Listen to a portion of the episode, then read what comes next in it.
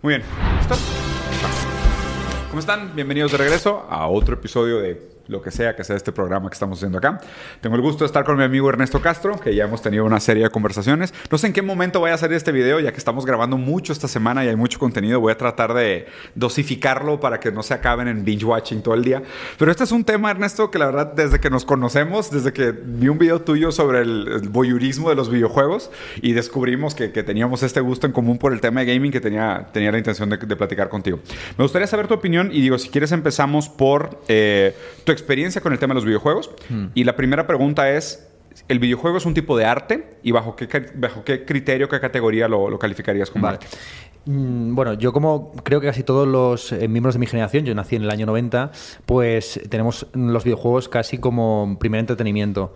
Y somos un poco la generación que hace de bisagra entre el entretenimiento en la calle y el entretenimiento doméstico. Mm. Y la verdad es que ha sido muy rico, mm, me parece a mí, este, esta doble vida de haber tenido en paralelo pues las eh, chapas, la peonza, el pilla-pilla, el escondite y luego todo lo que ha sido la, cultura. la gente que creía que hablaba español y ahora acaba de escuchar esta, esta frase, quiero, quiero pensar que son videojuegos en el mundo real.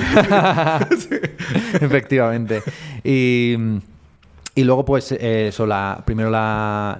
yo no llegué a jugar en la Sega Mega Drive, sino que ya fue esta, la Nintendo, la Nintendo 68, la, la... 64. La 64, pues, claro. La... son en bits que van... sí. 68 es como que alguien hizo algo interesante. y luego las PlayStation, la 2, la 3, la 4.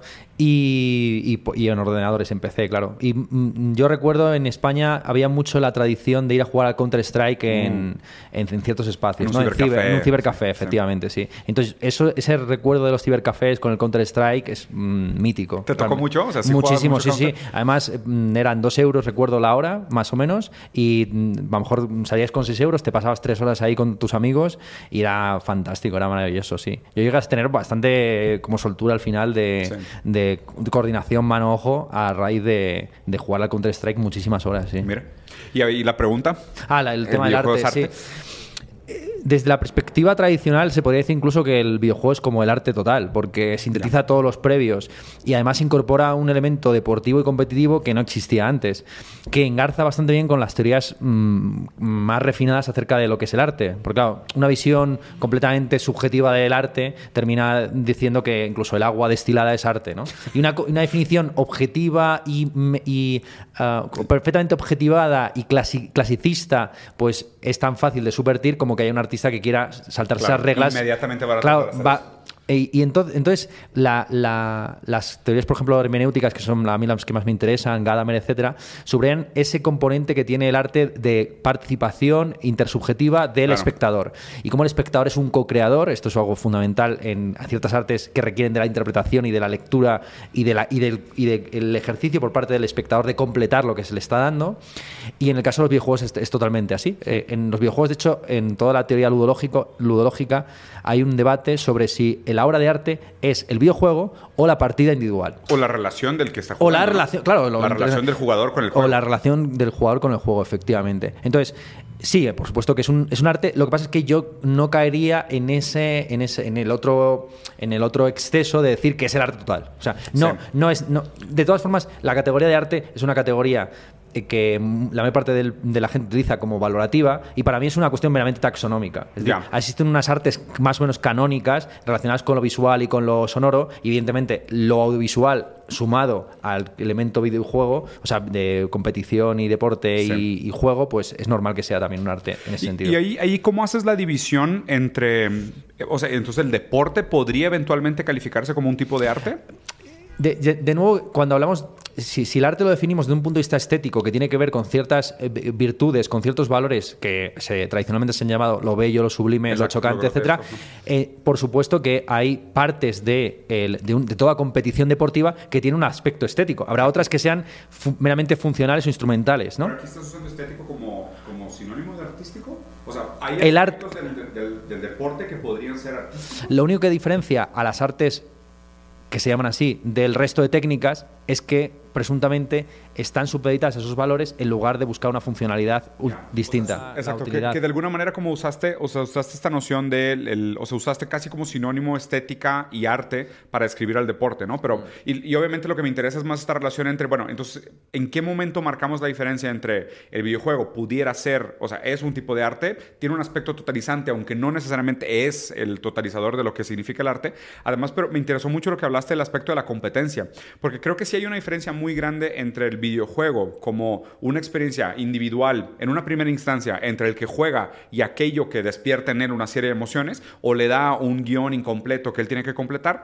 Hay un, hay un segundo aspecto que es dos o más personas pueden jugar el mismo juego y hay todavía un tercer aspecto que es la, gente puede observar a una persona jugando. Entonces como que hay muchos niveles de... Pero ya cuando, ya cuando lo metes todavía a, un aspecto todavía más amplio, que es el videojuego como competencia, los esports, que ya tienen esta función de, y justo ahí es donde creo que está la, la diferencia, corrígeme si estoy equivocado ya no se hace con el fin de despertar esta experiencia estética, sino que se hace con un fin de medir la habilidad entre diferentes personas. Claro, pero ahí es, importante tener en cuenta esa distinción clásica de los escolásticos entre el fin de la gente y el fin de la obra. El finis operis y el ah, finis operandi, ¿no? O sea, el artista puede escribir eh, sus poemas o componer sus eh, canciones o esculpir sus estatuas porque quiere ligar y follar. Punto. Ese es su objetivo en la vida y al final. Eh, pero se respeta, se aunque el objetivo del artista o de la gente sea uno privado particular, la obra, al objetivarse, consigue otra serie de valores y de objetivos. y lo mismo sucede con el,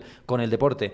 Aunque el objetivo sea medir la habilidad o incluso solventar viejas eh, agravios de tipo nacional, como eh, sucedió célebremente el 26 de junio del 86, entre Estados Unidos, Inglaterra y Argentina. Efectivamente, aunque el, aunque el objetivo mm, hasta de los espectadores sea ese, hay una serie de valores que, que surgen del propio, de la propia competición que ya sí, que tiene ese rango estético. Ya. digo que yo soy muy crítico con, lo que llamo a veces el culturalismo de la estética y de la historia del arte, que considera que hay unas artes que son bellas y por lo tanto sublimes superiores, eh, superiores al resto. Yo casi parto de, de la definición griega de la tecne como una serie de reglas que regulan la creación. La distinción clásica de los griegos de la contemplación o teoría, de la práctica o praxis y de la poiesis o creación. Pero, en ese sentido, la, ingeniería es, poética, es, es creadora y cualquier tecnología que produzca nuevos, nuevas realidades sigue, puede ser un arte. Puede ser considerada como tal. Y, ahora el, componente mercantil del videojuego como tal y su relación con poder o no clasificarlo como arte, ¿no? Porque a medida también que un objeto se, se hace en masa, se reproduce en masa, en un sentido de mercancía, mm. eh, persevera su, su, aspecto fundamental artístico. Porque, por ejemplo, o sea, uno de los, de los objetos de consumo más replicados en el mundo es el crucifijo. O sea, el crucifijo es la pieza de diseño más replicada y más vendida en el mundo. Y digo, y aquí podrías decir, bueno, es que su intención no es necesariamente la de ser mercancía, es una intención evangelizadora, es una intención que funge un papel simbólico, lo que tú quieras. Los videojuegos, a lo mejor el creador hace el videojuego con una intención artística, de despertar una relación entre jugador y la obra, ¿no? Pero invariablemente pues, se reproduce en masa, se hace en masa. Mm por ser digital se puede replicar N veces sin absolutamente ningún problema. O sea, ¿cómo, cómo, cómo anexas esos dos aspectos? El aspecto de mercancía y el aspecto de la eh, replicabilidad infinita. Claro, una obra de arte puede ser perfectamente replicable y mantener su carácter artístico. O sea, no hay diferencia entre el original y la copia. No, e incluso puede suceder que la copia... Sea mejor. Eh, la copia, aunque sea mejor que, que el original, revalorice el original. Es que cuantas más. La Mona Lisa se convierte en una obra de arte. Mientras más, se replica. Cuanto más se replica, incluso cuanto más definido puede ser la réplica, más apreciación tienes por el original. Y eso que el original pero precisamente porque el original es imperfecto. Y el original tiene ah. una temporalidad, tiene una presencia física. Es el aura que hablaba Walter Benjamin. Es, el aura, efectivamente. Esto está teorizado por Walter Benjamin, quien vio muy bien. el texto. Eso. Y, el final es la lógica del suplemento de la que hablaban eh, los lacanianos también y, y Derrida mismamente, donde la copia en buena medida se pone en el lugar del original, pero revaloriza muchas veces el original. Claro, claro, Y con el, con el, NFT, que así los NFT, los tokens, todo el tema de las criptomonedas y el blockchain, que has ha sido el intento más o menos de mercantilizar el net art que lleva existiendo desde los años 90 en adelante, eh, es un intento básicamente de convertir en un, bien eh, escaso, finito, y, finito y por lo tanto que puede estar sometido a oferta y demanda, lo que hasta ahora era tan abundante que no podía ser objeto de, eh, de, mercado. De, mercado. Eso es. Y es efectivamente, a pesar de que casi todas las definiciones de los valores estéticos insisten en, la, en el desinterés, o sea, esa es la definición kantiana clásica, ¿no? de que las obras de arte no carecen de finalidad porque su finalidad es ella misma. Ya. ¿Ese te parece un aspecto fundamental de la calificación de arte? Me parece que es, de funcionalidad. es la definición clásica que, que, uno tiene que cuestionar eh, o que tiene que. O sea, es, es, como. el, punto de partida. Es el punto de partida. Es el punto de partida, efectivamente. Mira, hablábamos en esta misma mesa con Santiago hace, para los espectadores, mil años. no sé cuándo estés viendo este video. Cuando encontraron un disco duro después del apocalipsis. Han pasado centenas de, milenios. Un token del, siglo XXI, ¿no? Sí, se enterró, sí, claro. Qué increíble pensar en eso. Pero luego. Entonces, hablamos, de, ayer, de, la, de cómo la escuela de Gustavo Bueno eh, se ha especializado en, el ámbito artístico y cómo hay dos corrientes, básicamente. La corriente representada por Luis Carlos Martín Jiménez, que insiste en el carácter fetichista del arte, que es un poco la línea mía y que viene también de Marshall McLuhan, según el cual el medio es el mensaje, y esta frase a veces no se le completa, de otro, de otro medio. El medio es el mensaje de otro, medio. Es decir, que cuando, eh, cuando surgen nuevos medios de comunicación, la base cultural sobre la que trabajan suele ser un medio previo. Es la simulación de un medio previo. la simulación de un medio previo, efectivamente. O sea, el radio es la simulación del canto del bardo y así consecuentemente. Eso es, y las, el cine se apoya en la novela, la televisión se apoya en el cine y Internet. El videojuego se, el videojuego se, apoya. efectivamente. Entonces, está esta línea que es más, que es más materialista, porque sobre todo atiende a, los, a, los, a las plataformas, a, los dispositivos, a los formatos, a la escasez o abundancia de los bienes. Y luego está otra visión, si se quiere, más mística, donde efectivamente, el, a diferencia del resto de técnicas, o, de tecnologías, el arte te pone en conexión con algo trascendental, con algo cuasi divino, con lo que llaman los bonistas eh, la materia ontológico general, y que, mm, y que efectivamente carece de interés. O sea que a diferencia del resto de, entidades que, que por el mundo, que nosotros las percibimos siempre desde un punto de vista instrumental, conocemos para actuar o actuamos para conocer o lo que sea, pero siempre hay una relación de medios para fines, el arte presuntamente para esta, visión, que es la clásica de Kant, eh, sería un fin en sí mismo. Ya. un fin. Pero la, crítica que yo le haría es que, eh, aunque sea un fin en sí mismo y presuntamente despierte en nosotros un desinterés eh, que, mm, que que diferenciaría esas artes del resto de tecnologías, mm. una de las características que ha tenido el arte desde sus orígenes es ese deseo de posesión. Ese deseo de posesión que sí que es interesante. O sea, la belleza, la belleza la belleza llama a la posesión, por así decir, ¿no? Entonces, es, falsa esta idea de una contemplación. Claro, sería la pura teoría, o sea, se percibe la percepción estética como una teoría totalmente desinteresada donde tú gozas del momento. Sin jamás desear poseerlo. Sin jamás desear poseerlo. Lo cual, sí, claro. Es bastante... Es anti, pues sí, es antihumano en muchos sentidos, los conocemos. ¿Y, qué pasa, ¿Y qué pasa con el contexto del el arte que se crea con la intención de ser vendida? ¿Puede ser arte? Claro, volvemos otra vez al, asunto este del finis operis y el finis operandi. Es decir, una cosa es la intencionalidad de los agentes y otra cosa cómo la materialidad de la obra despierta unas eh, experiencias, unas emociones o engarza con una tradición y entabla un diálogo. Entonces ahí en todo caso Ah, vamos a suponer, yo creo algo con la, intención de venderlo y replicarlo en masa, un videojuego. O sea, yo produzco un videojuego AAA que tiene una inversión, yo espero un retorno de inversión, le hago una campaña de marketing y demás, porque yo, yo, yo lo entiendo como una mercancía, en un mm. sentido tradicional, marxista, que tiene este sentimiento medio místico, fetiche, lo hago con la intención de venderlo, pero esa mercancía produce una relación artística ya por la manera en cómo la gente que lo juega lo interpreta. Entonces, el arte ahí sería la relación del que juega con el juego. Eso es. Pero eso no me hace a mí un artista. No. Eh, claro, eh, bueno, podríamos mm, retrospectivamente sí, igual que retrospectivamente. Retrospectivamente, claro, porque el concepto de arte es un concepto problemático e histórico como todos los demás. Entonces, tú puedes, una vez que existe el capitalismo, la famosa frase de Marx que se entiende mejor la anatomía del mono a partir del hombre que viceversa. Ah, Entonces, una vez que tienes al hombre que es el siguiente eslabón de la cadena evolutiva, tú comprendes ciertas morfologías del mono. Casi en un sentido bataille de una vez que te sales de la experiencia límite, volteas a ver hacia atrás y lo que queda lo entiendes mejor. Claro, entonces es cuando existe el capitalismo, que tú vuelves hacia atrás la mirada y puedes ver fenómenos precapitalistas. Ya, y entenderlos mejor. Y los entiendes mejor como un, como un proceso que conduce, no necesariamente, pero sí contingentemente ahí, ¿no? Y entonces, el, el chamán eh, prehistórico que pintaba sus cuevas para invocar el, alma de las eh, gacelas o de los ciervos o de los mamuts que cazaba, ¿estaba haciendo arte o no? Eh, él, no. O sea, él, en su momento a lo mejor no. Claro. Pero retroactivamente lo ves y dices, claro, es arte. Y, eso tiene, y, tiene mucho que ver con lo que has dicho antes de la competencia entre los deportistas, que es análoga más o menos a la competencia y también a la cooperación entre los artistas. Porque también los artistas están situados en un canon y lo que tiene, la característica esencial de valores tipo el bien y la belleza, incluso la verdad es que son susceptibles de gradación. es decir, eh, eh, uno puede pensar que la verdad se opone por completo a lo falso, pero hay siempre grados de mayor o menor verosimilitud o, proximidad a la verdad. Y del mismo modo, cuando se habla siempre de las artes, se habla de un, canon, de una, de una regla y por tanto de relaciones de mejor o de peor, donde cada artista desde el presente revaloriza, reescribe la historia del arte mm. porque potencia ciertas líneas y no otras. Entonces, uno podría decir, ¿era el arte africano arte antes de que Picasso lo, revalorizara? Pues es como el debate de si en las, en las cavernas respiraban oxígeno. respiraban oxígeno. Desde nuestro punto de vista, no podemos dejar de decir que respiraban oxígeno. O sea, para nosotros sería estúpido decir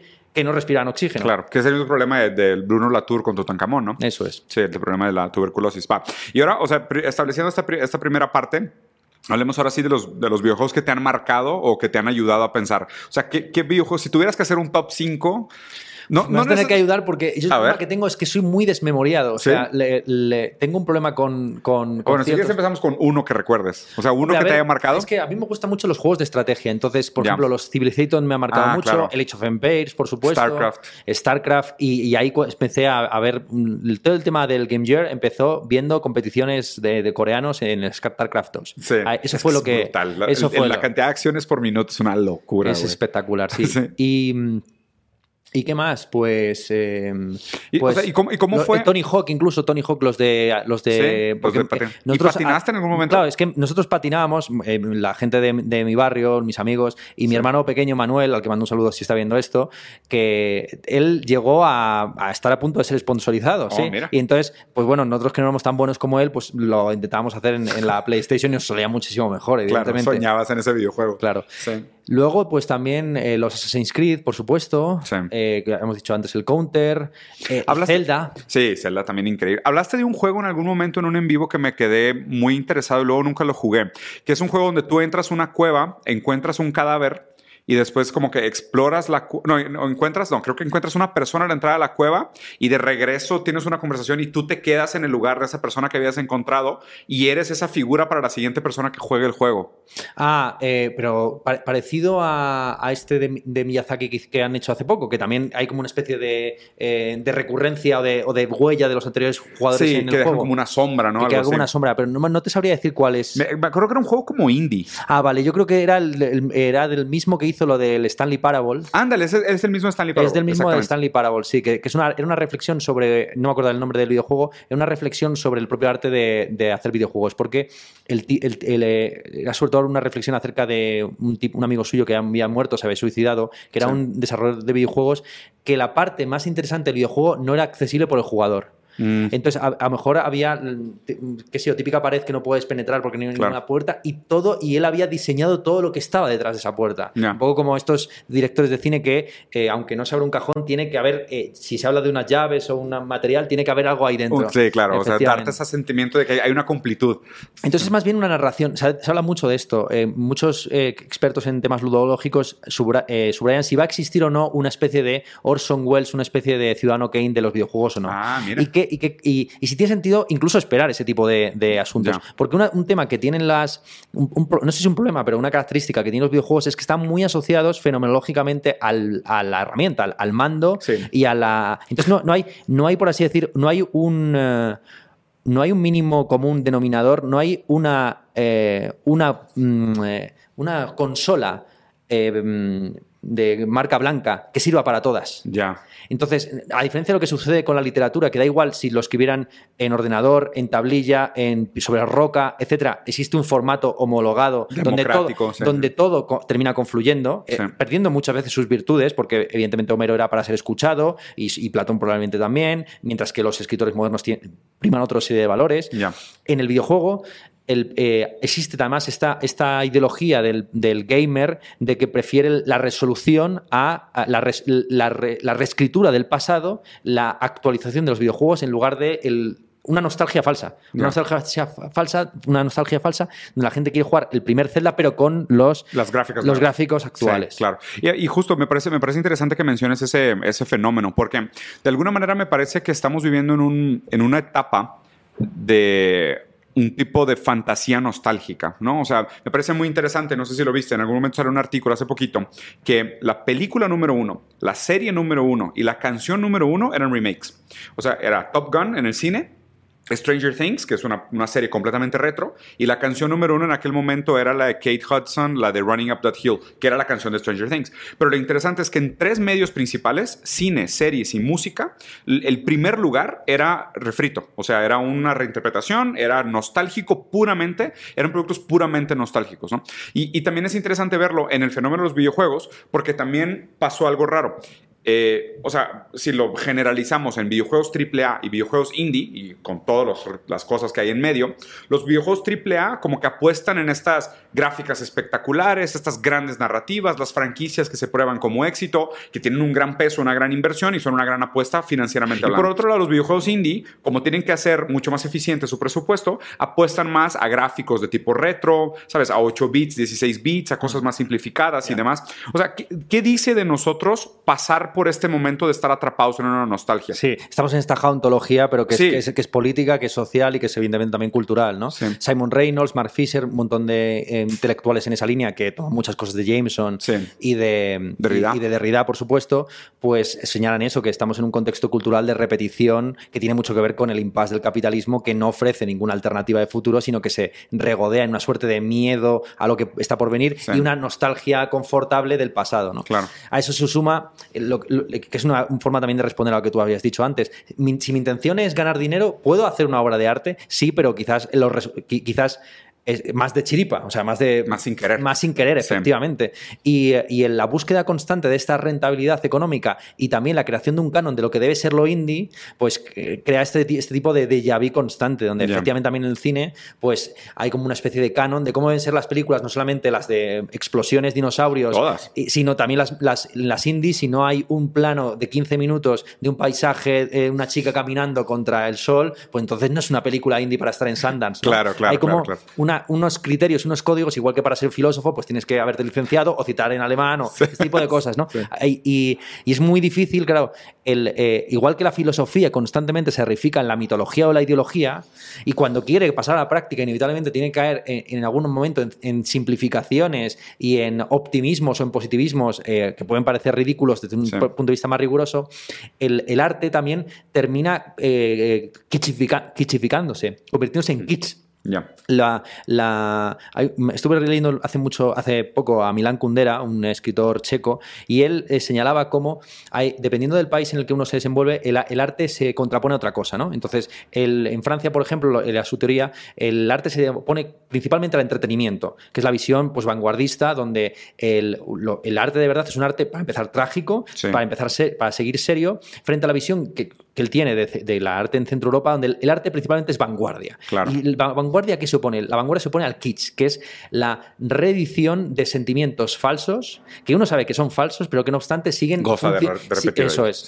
Y esa es la... la eh, claro, dentro de mi sistema eh, yo subrayo la importancia del concepto de lo genial. Lo genial no tiene que ver con, un talento, con unas aptitudes, con una personalidad, con el tema. Yo, de, hecho, mi perspectiva es poner entre paréntesis la figura del artista, ¿no? porque puede haber productos artísticos o que son reconocidos como tales que no tienen un agente y un obrador por detrás. la Venus de Milo, o sea, las primeras estatuas eh, prehistóricas eh, eran simplemente la, eh, muchas ocasiones rocas encontradas con formas con formas parecidas a las humanas o animales, sugestivas donde, donde apenas se reforzaban ciertas rasgos, o rasgos. Y surgía la figura. Y surgía la figura. Y era más bien, como digo, el, ejercicio del reconocimiento, la selección. O sea, la grandeza de Duchamp, eh, hay muchas grandezas de Duchamp, pero una, la más conocida relacionada con el urinario, es enfatizar el carácter de selección. O sea, como el artista es alguien que principalmente selecciona, que dentro de un rango de posibilidades elige esta. Sí, claro, porque inclusive, o sea, el, material opone una cierta resistencia, permite una cierta injerencia del artista sobre el material trabajado. O sea, porque justo la selección de los materiales para expresar la obra ya presupone que seleccioné el material o el medio incluso que me permitirá expresar aquello que yo considero que va a ser el resultado de la creación. Entonces, el proceso de reconocimiento, o sea, más allá de lo físico, me parece que en lo digital también juega. O sea, si tú quieres contar una historia y tú escoges el medio del videojuego indie, pues tú sabes que el medio videojuego indie, pues te, te pone una serie de reglas sobre las cuales tú vas a ser capaz o no de expresar aquello que, inicialmente habías encontrado. Claro, y, para mí el arte verdaderamente genial es el que crea nuevos géneros, es decir, que inventa nuevas formas de expresión de forma retroactiva, claro, porque el, objetivo de Cervantes no es inventar la novela moderna. No, claro. pero, pero, pero después de que salió, no hay. Claro, es no queda otra. Efectivamente, la metaliteratura hay una serie de categorías que surgen a posteriori eh, y se reifican por recurrencia. Pero claro, eh, eh, lo interesante es que son, son los malos imitadores de Cervantes los que hacen que Cervantes sea siendo...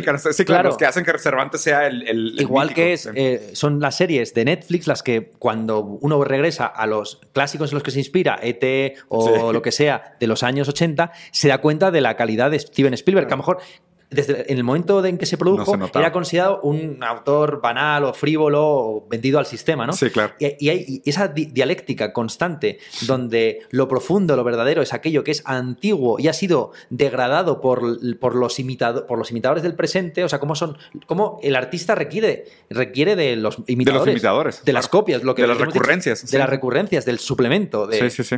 Para reivindicarse. Y ahí, fíjate que otra, otra cosa que me parece interesante es... Em, o sea, no sé si ah, te, mencionaba, este juego que a mí me gustó mucho, Elden Ring, ¿no? Que es del, creador de Miyazaki. Que de alguna manera lo que hace muy bien, Elden Ring, que me gusta, es que trata un aspecto fundamental del videojuego, que es la repetición de la experiencia. O sea, porque en un videojuego, o sea, tú por más que crees una gran narrativa, pues tiene un límite, o sea, tiene un final. Entonces tú estás condenado o a terminarla y dejarla o a repetirla. ¿Sabes? Pero pero también me parece muy interesante lo que hacen algunos videojuegos, que es jugar con la idea de la repetición como una parte fundamental de la experiencia. No, porque, por ejemplo, una novela, no sé cómo podría hacer eso. O sea, hay algunas novelas que tal vez lo hagan bien, tal vez historias como, no sé, para que la gente entienda mejor, Sexto Sentido, ¿no? Que al final de Sexto Sentido hay un personaje que se revela que estaba muerto todo el tiempo, y perdón por el spoiler, pero han vivido en una piedra los últimos 20 años. Entonces, o sea, al final te das cuenta que el personaje estaba muerto, entonces si vuelves a ver la película, la ves con otros ojos, ¿no?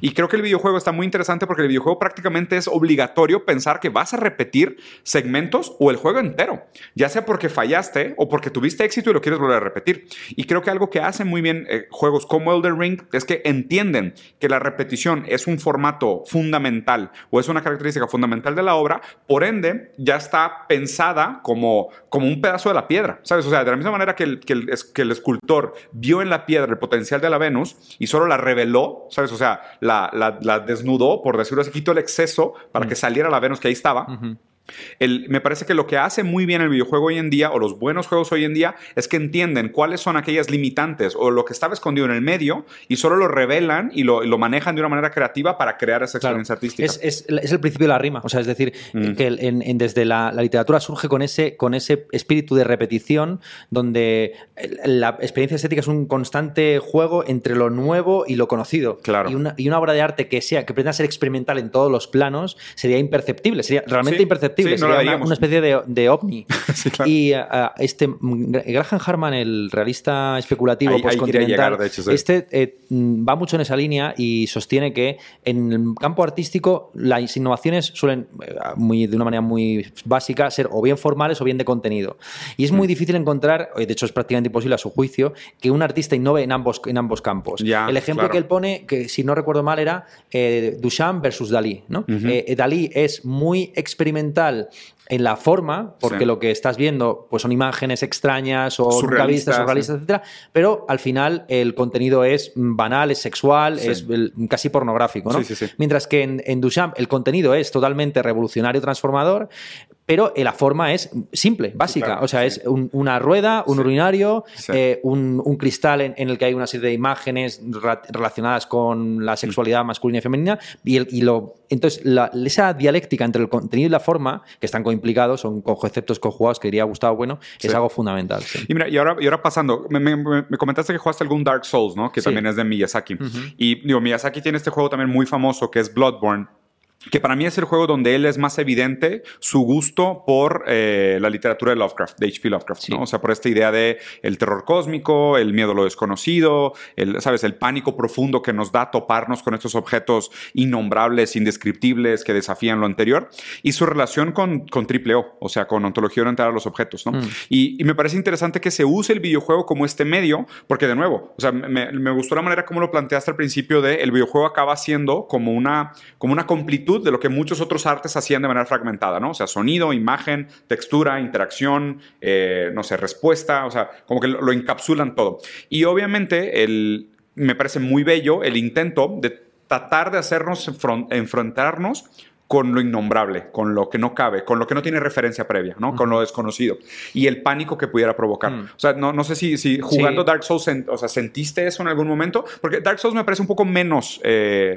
terror cósmico que, que Bloodborne. O sea, Bloodborne, no sé si lo viste en algún momento, pero sí es, o sea, sí es mucho más terror. O sea, yo me acuerdo de jugarlo y literalmente yo tengo una experiencia... De cagarte encima, ¿no? Cabrón, hay, hay una, me acuerdo una vez que estaba jugando ese juego y llegué a un momento donde tuve que soltar el control. O sea, sinceramente sentí un pánico que nunca había sentido y no, o sea, no me molestan las películas de terror, me da igual, ¿sabes? O sea, lo veo sin ningún problema, pero algo que me provocó ese juego nunca lo había sentido en ningún momento de mi vida. Ya.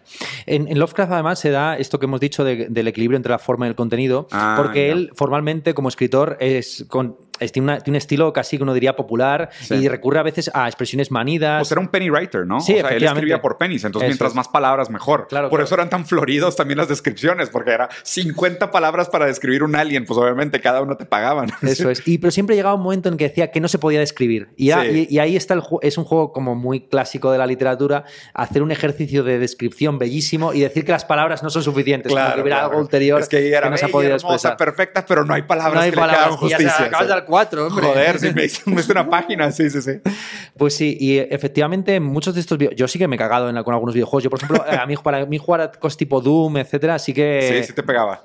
los, anteriores, no, estos que son como más heavy metal, que es más diversión, sino aquellos en los que habías el típico susto de ir en, pues, mitad de... Das la vuelta al pared eso, y un trote. Eso, es, eso me, quedaba cagado. Sí, pero son, son, como, son como sustos un poco más falsos, ¿no? O sea, más baratos. O sea, no sé, o sea, entiendo el valor, pero se me hacen más baratos. A mí me gusta más el terror que es como progresivamente se va metiendo abajo de tu piel y como que tienes este sentimiento de que algo está mal y poco a poco te vas encontrando que, que algo no cuadra, que algo no está completo, como que esa es la parte que, que, me, que me molesta. Y, lo último que quería hablar contigo es esta, el, el, aspecto realmente de la competencia de los videojuegos, o sea, el mundo del, del gaming. ¿Tú crees que, o sea, lo que está sucediendo con la parte de esports a ver, que evidentemente tiene un efecto retroactivo a los deportes tradicionales, pero ¿tú crees que lleguemos al punto de sustituirlos por completo? ¿O, la relación que existe entre la categoría de deporte, en un sentido más físico tradicional, versus la nomenclatura de deporte aplicada para videojuegos? Cuando se valoró incluir los eSports en los Juegos Olímpicos de, de Los Ángeles. En, el de Tokio ya empezó a valorarse. Sí. Y para Tokio se dijo que no porque un deporte no puede incitar a la violencia. Y que en los eSports, muchos de ellos, hay eh, muertes, aunque sean simuladas, y de entidades virtuales. Que también tiene mucho que ver con la triple O y con, con en fin, la, eh, ética orientada a, los, a lo digital, Joder, todo este tipo de cosas. No había pensado. Sí. Y eh, claro, porque al final la, reflexión que yo hacía a este respecto es que la mayor parte de los deportes son ejercicios de dominio o de violencia Totalmente, es sublimación de la violencia. O sea, pero es que, híjole, qué buena interpretación, no lo había leído así. Sabes que, por ejemplo, en México, el juego de la pelota, que es el que se juega con la cadera, el equipo victorioso era el sacrificado. O sea, y a ver, y es, lo interesante porque... y todo el mundo, no, no, por favor, por favor, tira, tira puerta, tira puerta. no, pero, en ese momento ellos querían la gloria de la muerte. O sea, ellos buscaban la gloria en la muerte. Y es interesante cómo se juega en la victoria un tipo de, de eternización. O sea, el victorioso es glorificado por la memoria de su victoria. Entonces trasciende su tiempo porque al ganar se perpetúa. O sea, queda, o sea, más grande de sí queda en una fábula, o sea, en este juego de gladiadores, que obviamente ahorita se banaliza el punto de lo ridículo porque hay partidos todos los días, entonces no significa nada, pero en su momento, o sea, lo que se jugaba era la memoria eterna.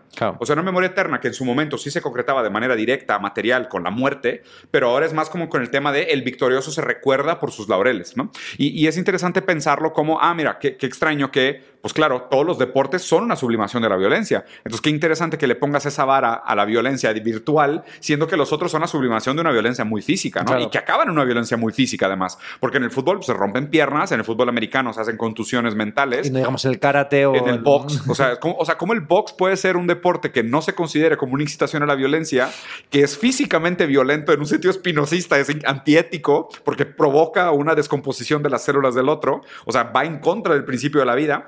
Y el videojuego que, que hace violencia de una manera virtual, que es igual a una sublimación, se aplique la responsabilidad de, de, que sea una, una, llamada a la violencia. es el fetichismo respecto a lo físico, al analógico, que hace que... Una, una, preferencia. Una preferencia en de, ese, de, ese, de, esa índole, sí. A mí ya. Me, me interesa mucho también las, todos los eh, debates que ha habido de incorporar o no el ajedrez en los Juegos Olímpicos. Ok. Y ahora es que estamos, eh, ahora ha habido un beef tremendo, el mayor escándalo probablemente de la historia del ajedrez, porque nunca el ajedrez ha sido tan popular como, después del, del, COVID. Y es que eh, Magnus Carlsen, que lleva siendo campeón desde hace prácticamente como unos 10 años, se ha eh, retirado de varias competiciones acusando implícitamente a Hans Niemann, otro jugador joven emergente, de, de, estar, de estar haciendo trampas. ¿no? ¿Fue lo de los anal beats? ¿De cuál? sí, eso es. Eso ¿Es eso? Que se debatió sobre. Un juguete anal que le daba descargas para ayudarle con la toma de decisiones. Pero era absurdo porque los tiempos, sobre todo lo que, los, lo tiempos que le los tiempos de respuesta, lo que más le perturbó a, Magnus Carlsen es que el, el jugador, el Hans Niemann, mm, tardó como ocho minutos en hacer una jugada que era aparentemente obvia y forzada, y sin embargo, el resto de jugadas en respuesta a una innovación, el tema de lo que tiene el ajedrez es que tiene tantas posibilidades. Hay poca innovación. O sea, el, creo que creo recordar que hay. Eh, es una, es una cosa loquísima en plan, hay a lo mejor 10 elevado a 64, 10 elevado a 64 posibilidades de juego y átomos en el universo hay como 10 elevado a 30 o, 40, algo así. Joder. Estamos hablando de que hay más. Por ahí andan las cifras, ¿eh? En el, último libro que voy a sacar, eh, El Gran Para Muerto, hablo de este tipo de asuntos. Sí. Y eh, bueno, es que de, manera célebre, el que inventó el ajedrez, cuando el rey le quiso, en fin, dar su premio, su recompensa, dijo: Pues dame un, gran, un grano de arroz por la primera casilla, dos por la segunda, cuatro, ocho, y así va exponencialmente. Claro, al final. Le debía el reino entero. No, no, creo que era, era algo así como la producción actual mundial de trigo durante mil años. O sea, una cosa espectacular lo, que terminas la ventaja es saber matemáticas, claro. que los demás no sepan. Y, entonces hay, tantas posibilidades que al final los eh, grandes campeones juegan siempre eh, con variaciones tontas. De lo que, lo, que la máquina considera que es la jugada perfecta es mover eh, tal alfil no sé, en tal casilla. Pues en vez de a esa, a la siguiente. Claro. Ah, como variaciones muy, muy pequeñas que van creando una sensación en el adversario de impredictibilidad, etcétera, ¿no? Y lo que le sorprendió a Magnus Carlsen es que Hans Niemann, en la, porque luego esto lo analizan, o sea, tiene, unos comentadores y, es una cosa... Brillante, sí. Claro, duran a lo mejor las partidas, estamos hablando de tres horas, una cosa, tienen una montado un setup espectacular. Bueno, total, que Hans Niemann dijo que había estudiado una partida de Magnus Carlsen, pero nunca había jugado esa, esa línea, esa variación. Estamos hablando de que este Fischer, el, mítico ajedrecista que ganó en Helsinki en el año 72, en, probablemente la, partida de ajedrez más seguida de la historia, porque era más en plena Guerra Fría, el primer estadounidense que le gana a, un, soviético. Este se retiró del ajedrez diciendo que el ajedrez al final no era un arte, este es el asunto, porque era pura memorización. O sea, era algo puramente mecánico. Y volvemos a esto. lo interesante del, ajedrez es que es el primer deporte donde el mejor deportista ya no es un ser humano. ¿No? Es una, lleva siendo durante 20 años una máquina. Pero sin embargo, el aspecto lúdico y mm, competitivo sigue ahí. Y se, y se, acusa, por supuesto, a los, que, a los que están asesorados por humanos o por máquinas, como Hans Niemann, ¿no? Y esto es interesante, ya digo, para, para pensar la evolución de los eSports y para pensar en, general el mundo de la competición y del arte en un contexto en el que se está, están las amenazas de la sustitución de los artistas por las inteligencias artificiales. Yo soy muy escéptico con estas visiones, tanto las apocalípticas como las optimistas, de reemplazo y sustitución. Entonces, igual que no va a haber una sustitución de los artistas humanos por artistas digitales, igual que no ha habido una sustitución de los Estas cosas humanos, del el Dalí digital, el Dalí, etcétera, no, yo creo que no, no hay una sustitución de el deporte físico por el digital. Ya. Van a vivir en sus Van a convivir como están conviviendo actualmente la, el ebook con, el, eh, con libro, el libro impreso. Pero también, pues, digo, a ver, sí, es, es, interesante. Yo creo que también, o sea, son cosas de periodos, ¿no? O sea, probablemente durante un tiempo va a haber un cierto tipo de existencia y eventualmente, pues a, través de algún mecanismo, ya sea mercado o planeación o lo que sea, pues se va a determinar cuál es el más eficiente, más necesario, el que mejor cumple. Pero lo interesante, por ejemplo, a mí también, siempre que hablo de deportes, acabo pensando en esta idea de, o sea, la cantidad de tiempo con la cual se rompía rompían los récords de carrera, pues se han ido eh, haciendo cada vez más pequeños. O sea, antes los, los récords mundiales se rompían por uno o dos segundos, luego a lo mejor por centésimos, y ahorita ya estamos en milésimos. O sea, ya los récords mundiales estamos llegando casi al límite de lo que es la capacidad física humana no modificada. O sea, como diciendo, pues lo máximo que te aguanta un tendón antes de romperse es una cantidad X de, de, de, de fuerza sobre la masa ejercida sobre el hueso, que como es un material compuesto de químicos y, y en partículas que entendemos, pues hay un límite para la velocidad que pueda producir un cuerpo con la resistencia del viento y demás. O sea, nos estamos acercando a ese límite máximo, pudiera serlo así. Pero poco a poco entran todas estas como transhumanistas de, oye, pues es que ahora llevas un short que tiene un material que tiene menos resistencia al viento o un tenis que te da un cierto nivel de resorte que ayuda, ¿sabes? Y, y ya casi las competencias se vuelve casi como la Fórmula 1, donde no es solo el piloto, el carro es pues, prácticamente más determinante que el piloto. Y, en las, y en las competencias puramente humanas, ya los factores no humanos acaban siendo más determinantes que los factores humanos. Y ahí es donde para mí el deporte, a menos que lo hagamos desnudos, o sea, va a ser muy difícil de determinar una, una competencia justa.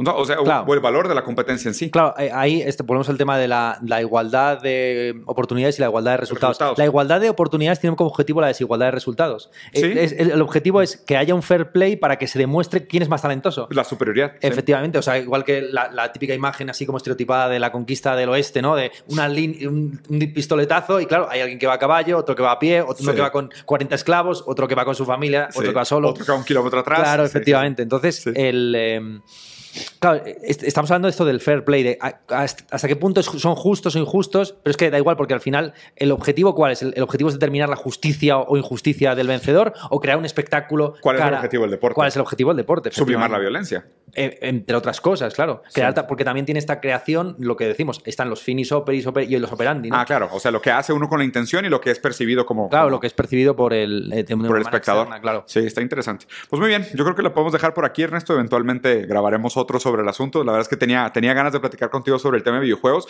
porque aparte también, o sea, me gusta mucho que el videojuego se trate un poco con esa profundidad, ¿no? Porque digo, es una categoría que me parece que ha sido muy maltratada, o sea, muy mal vista, tiene una serie de, de, de aseveraciones hechas sobre ellas que, son, que me parecen profundamente injustas. Acabo de estar en Barcelona, de hecho, ahora que conocí a Luna, que por cierto, tipaza, súper buena gente, fui a visitar el equipo de esports de Barcelona.